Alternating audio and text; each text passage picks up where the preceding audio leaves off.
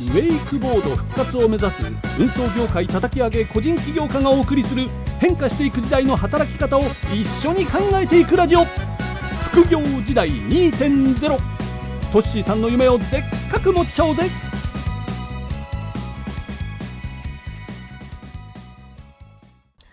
はいはい、えー、夢追い人応援人トッシーです。はい、第5回目ですね。はい、頑張っていきましょうということでですね、今回はですね、まあ、今まで4回のですね、まあ、内容を踏まえて、まあ、今後ですね、まどうしていかなあかんのかというところをですね、まちょっと話していきたいなというふうに、えー、思っております。はい。えー、でですね、あの、今までの内容を軽く振り返りますと、あの、まあ、要は高齢化社会が進んでですね、まあ、若者が減って、えー、生産人口が減っていってですね、国の消費が減っていくと。えー、まあ、つまりね、えー、物が売れなくなって不景気になって、皆さんの収入に最終的に直結して、給料が減っていくと。いう部分とですね、あの、まあ、高齢者が増えていって、社会保障費が、え、どんどんね、え、増えていく中でですね、あの、まあ、ね、増税があったり、保険料が上がっていったりしてね、あの皆さんの支出が今度増えていくと。給料から天引きされる分とかね、えー、がどんどん増えていくと。えー、いう部分とですね、あと、まあ、高齢者の定義が65歳からですね、75歳に、えー、なるかもしれないと。これはもうほんま分かりませんけどね。ただこれはね、国にとってはすごく都合がいいことで。で、万が一ね、もしそうなったら、ね、その75歳まで働けんのかというところとですね、で、働けたとしても今の給料を維持できるのかと、えー、いうところをまあ話してきまして、まあ、それらを踏まえてですね、えー、まあ、今後、えー、どういうふうにして、えー、考えていかなあかんのか、ね、どういうふうにして行動していかなあかんのかという部分を話していきたいと思いますんで、え、よろしくお願いいたします。トッシーさんの夢をでっかく持っちゃおうぜはい、えー、ということでですね、早速行きましょう。今回のテーマはですね、守ってもらっていた時代から自分で守っていく時代へというテーマでお話ししていきます。はい。で、結論から言いますとですね、まあ今まではね、あの何も考えなくてもですね、会社や国が守ってくれてた時代なんですね。うん、でそこから今後はですね、自分自身でも守っていかないといけない時代がやってくるという話です。はい。で、会社や国が守ってくれるというのはですね、あうちらの、まあ、親父、まあ、とか、まあ、そのおじいちゃん世代ですかね、メインは。はい。まあ、その頃の時代っていうのが、あのー、まあ、会社にね、入社して就職すればですね、えー、要は仕事が与えられるわけですよ。うん。で、その仕事をちゃんとこなしていれば、えー、毎月ね、えー、対価としてお給料がいただけてたわけですね。うん。で、まあまあ、これはね、仕事が保証してもらえてるということですね。で、特にその時代っていうのはね、あのー、その時代の優秀な人っていうのはね、あのー、与えられた仕事を、まあ、ミスなくこなすっていうのが優秀な人というふうに言われてたんですね。なので、まあみんなね、失敗なく 真剣にね、あの、仕事をしてたわけですよ。はい。で、まあ、その中でね、えー、プラスアルファ生産性が高いとかね、まあ、リーダー気質というか、統率力のある人ですね。まあ、そういう方が出世していって、まあ、さらにね、えー、手当をいただいてたわけですよ。うん。まあ、そういう時代でしたね。で、まあ、さらにさらにね、プラスね、年功序列制度なんかあったりしてね、まあ、長く働けば働くほどね、お給料が増えていくという素晴らしい制度が あったりね。あとは、まあまあ、もちろんボーナスですよね。うん。えー、がありましたね。はい。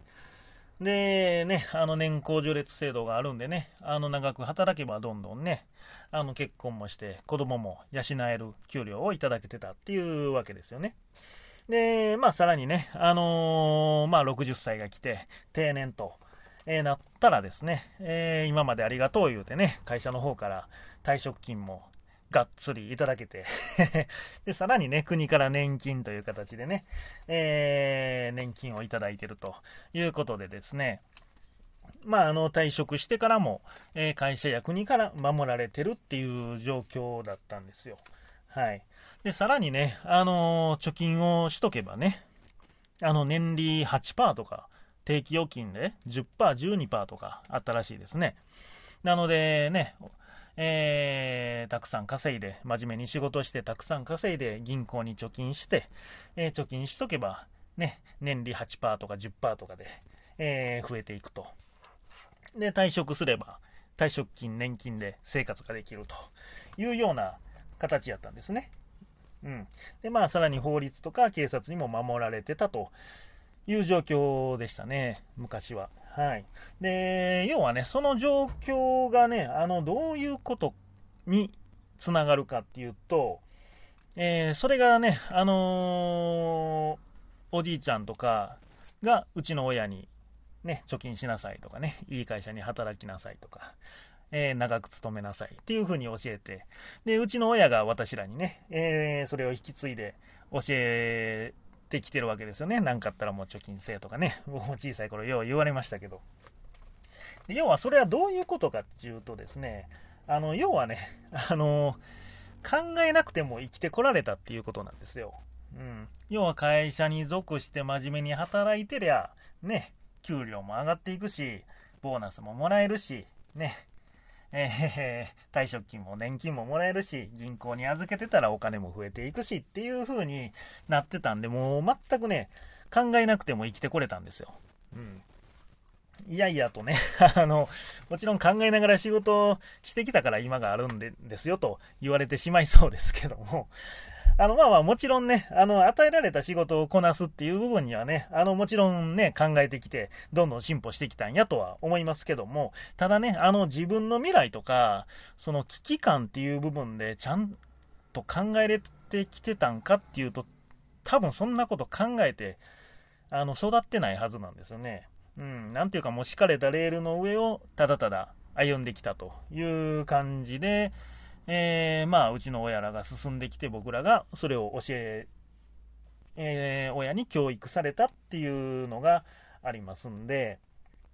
うん。で、まあ、まだまだね、今でもそういうね、あのー、それが常識であって、それが美しいと、えいう教育をされてる親とか学校がね、えー、まだまだあるんですけども、ただね、もうこれはもう言うときます。もうこれは完全にもう崩壊してるんで、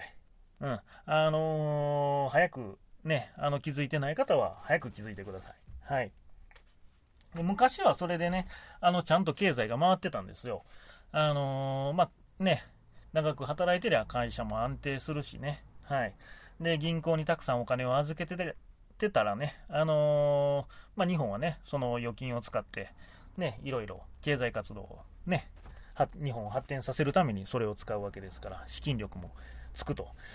いった感じでですね、はい。まあまあ、それはそれで幸せだった時代なんですけども、まあ、それを受け継いできて、今どうなってるかっていうとね、もう考えない癖がついた、えー、人たちが生まれてきてると。うん。で、今ね、その昔にあったこのね、年功序列とか、ね、退職金とか、今ありますか？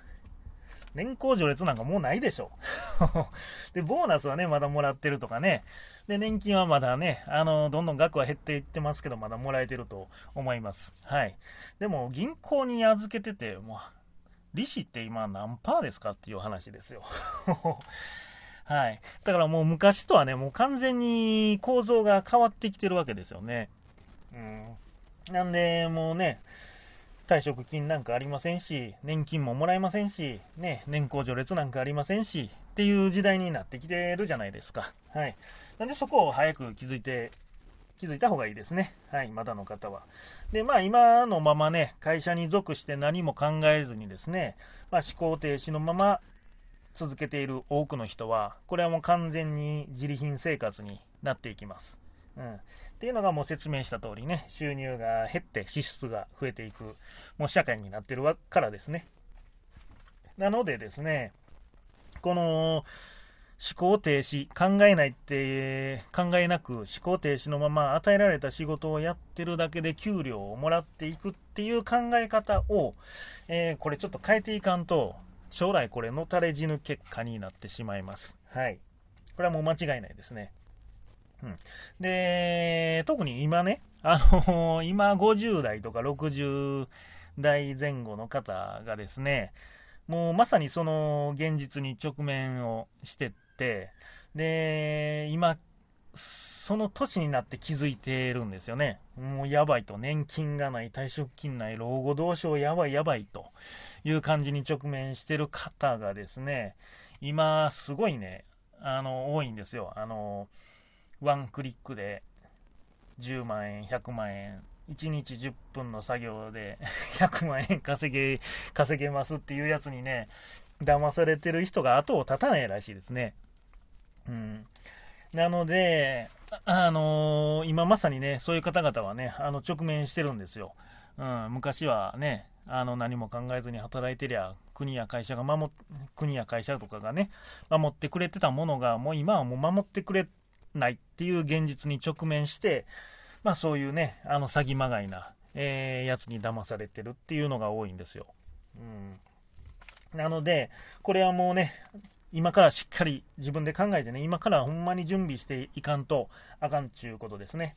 で、もうその時になって気づいてもね、もうほんま遅いんですよ。もう何もしようがないんですよ。で、ね、あの、その時になって気づいた人っていうのは考えてないから、特にね、もうどうしようどうしようっていうふうに焦って、ね、あの、ワンクリックで 100万円とかいうやつにな、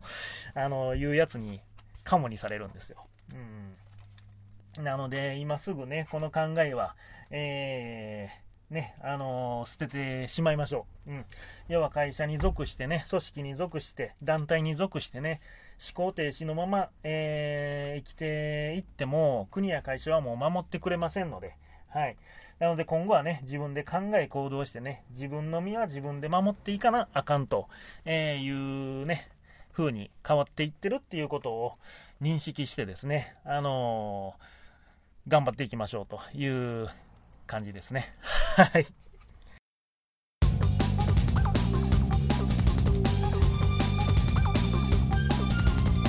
副業時代2.0ドッシーさんの夢をでっかく持っちゃおうぜ